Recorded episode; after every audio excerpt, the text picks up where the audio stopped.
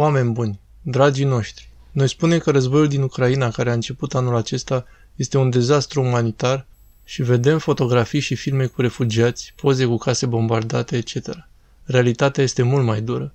Trebuie să cunoaștem această realitate pentru a ne ruga lui Dumnezeu cu străpungere și să nu o sândim pe nimeni, pe absolut nimeni în afară de noi înșine, ca omenire, și să ne smerim și să ne rugăm.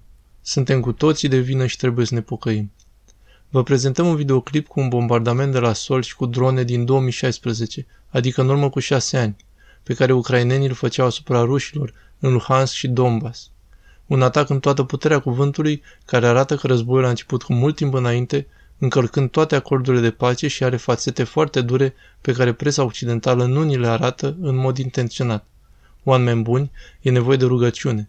Să cunoaștem adevărul ca adevărul lui Hristos. Eu sunt calea, adevărul și viața, a zis Domnul.